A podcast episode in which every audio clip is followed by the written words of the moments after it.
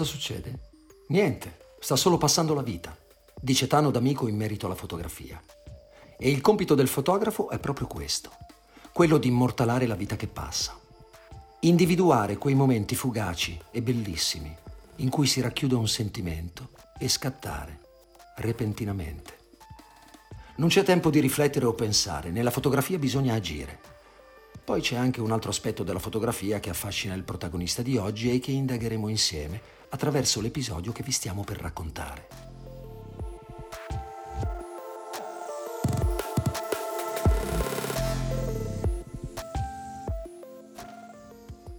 Si tratta di quella combinazione di fattori che rende uno scatto universale. Uno scatto che arriva dritto al cuore della gente, colpisce il loro petto con forza, suscitando sentimenti potenti. Non stiamo più parlando del semplice cogliere l'attimo giusto. Ora siamo entrati in un campo un po' mistico, poetico, da cui nascono scene eterne. Ma quindi che fare per creare questa atmosfera? Se una foto avrà successo o meno non lo si può certo sapere prima né decidere a tavolino.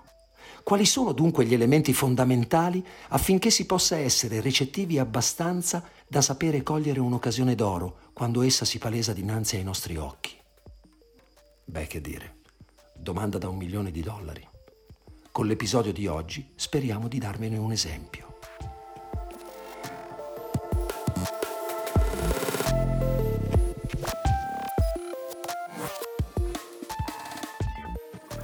Era marzo 2018, si respirava un'aria fresca e pulita, faceva freddo, la primavera sembrava ancora lontana purtroppo.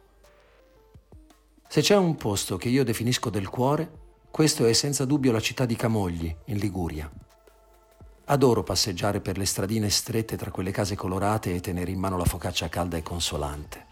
Da quando sono bambino, per me, quello attraverso il porticciolo e fino alla scogliera di Camogli è un percorso quasi intimo, fatto talmente tante volte da essere del tutto familiare. Almeno una o due volte al mese parto da Milano alla volta della costa levante per respirare un po' di salsedine e così feci anche quel marzo di due anni fa. Non ero solo, con me c'era la mia fidanzata dell'epoca. Eravamo innamorati, ridevamo un sacco.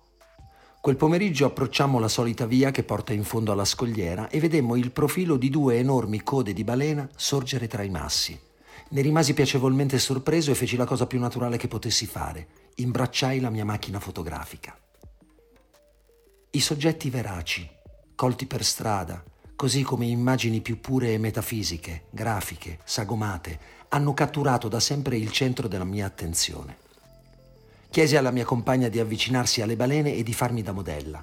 Così le suggerii di camminare tra una balena e l'altra ed insieme costruimmo la scena. Erano due sculture in filo di ferro, alte il doppio rispetto alla sua figura e larghe quattro volte tanto. Lei aveva una silhouette elegante che ben si sposava con il profilo di quelle code. Indossava un cappotto lungo e un cappello a ghiera larga. Mentre scattavo ero guidato dall'adrenalina che come una scossa mi faceva tenere la concentrazione alta. Ero attento e lei era bellissima, l'aria fresca, l'atmosfera ovattata. Sembrava un paesaggio onirico, uno di quelli che vedevo da fanciullo sui libri di storia dell'arte di mio padre. Poi smisi di scattare e lei mi corse incontro entusiasta. Lei è sempre incoraggiante quando scatto, forse perché le mie foto non mi piacciono mai di primo impatto, ma questa volta fu diverso. Guardammo insieme in camera. Le foto erano bellissime. Le diedi un bacio e tornammo in hotel. Il giorno dopo, come un serial killer che torna sempre sul luogo del delitto, andai sulla scogliera e ne scattai una Polaroid. Volevo avere quella scena in tasca. Qualche mese dopo, come di consueto, feci ritorno a Camogli, ma questa volta le balene in ferro non c'erano più. La città era più triste del solito. Una forte mareggiata aveva distrutto tutte le coste del Levante, portandosi via anche le mie balene, le nostre. Quell'attimo meraviglioso era fuggito via. Fanno sempre così i momenti belli, scappano, ti abbandonano e non tornano più. Io però l'avevo fatta franca questa volta. Non mi freghi più, gridai. Quel momento di gioia io ce l'ho in tasca. Passarono altri mesi e nel febbraio 2020 facevo ritorno a Camogli. Di nuovo non ero solo, ero ancora fidanzato anche se le cose erano un po' cambiate fra noi. Ridevamo meno. È stato l'ultimo viaggio che abbiamo fatto insieme. Come di consueto soggiornammo all'Hotel Cenobio dei Dogi. È una tradizione di famiglia. Ci portava sempre mio padre quando eravamo più piccoli e da sempre dunque ho continuato ad andarci anche io. Arrivammo nella hall e mi accolsero calorosi e sorridenti. Mi dissero: Signor Galimberti, non sapevamo fosse lei, complimenti. Qualche mese prima, la mia compagna aveva scoperto un concorso fotografico a Camogli, aperto a tutti.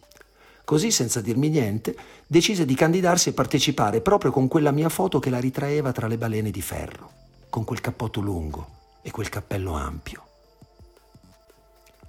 La foto vinse il concorso. In premio un weekend romantico. Dove? Nel mio caro Cenobio dei Dogi. Quella foto ci portava nuovamente lì. Non poteva essere un caso. Il destino stava iniziando a scrivere le sorti di quello scatto magico e io ne ero solo una pedina ormai. La foto stessa era protagonista.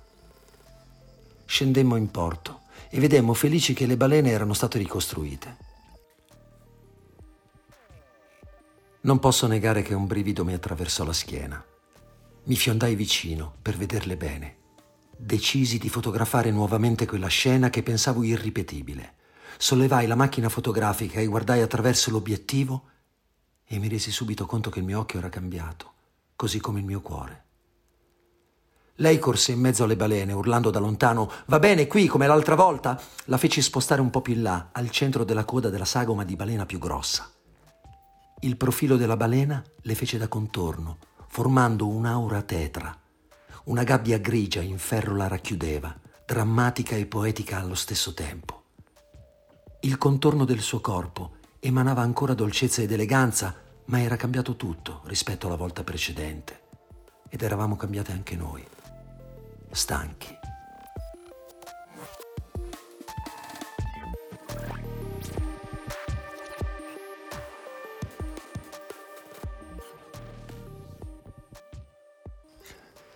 La foto era di nuovo bella e per me emozionante, così simile ma così diversa da quella di due anni prima.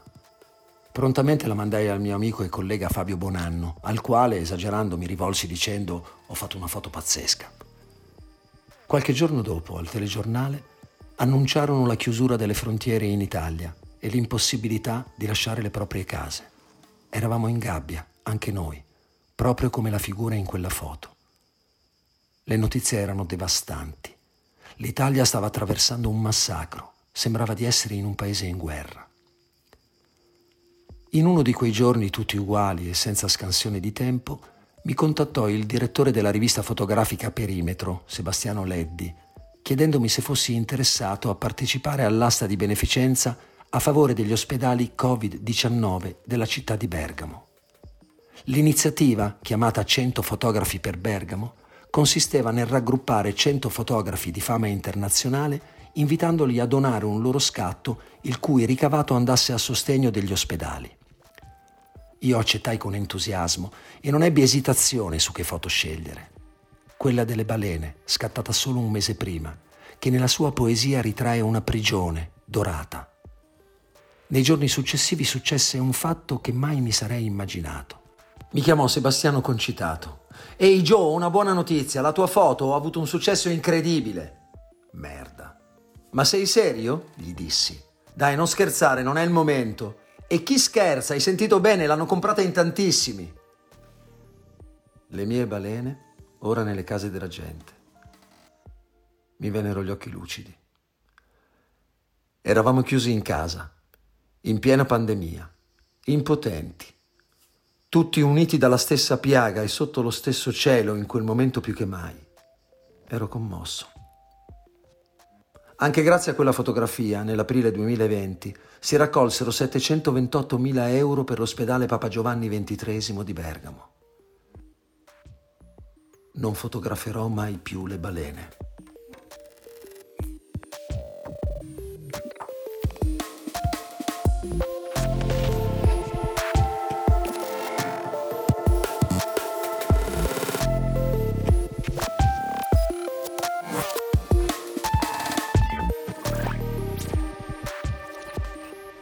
Giorgio nasce a Como il 20 marzo 1980. Da sempre appassionato di fotografia, complice anche un clima familiare aperto all'arte e alla creatività, Si avvicina al mezzo fotografico attraverso le Polaroid, per poi passare dopo poco tempo al digitale attraverso la sperimentazione del bianco e nero. Perfeziona i suoi gusti e, memore della lezione dei grandi maestri, si avvicina a una visione del mondo incentrata prevalentemente sugli effetti della luce sui corpi e sui paesaggi urbani, riprendendo alcuni elementi tipici della street photography. Numerose le sue partecipazioni a mostre personali e collaborazioni con importanti gallerie d'arte italiane e internazionali che gli hanno permesso di entrare nella fotografia autoriale.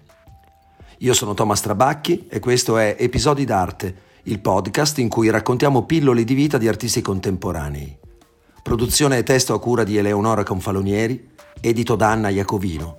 Scopri tutti gli episodi su artebella.it.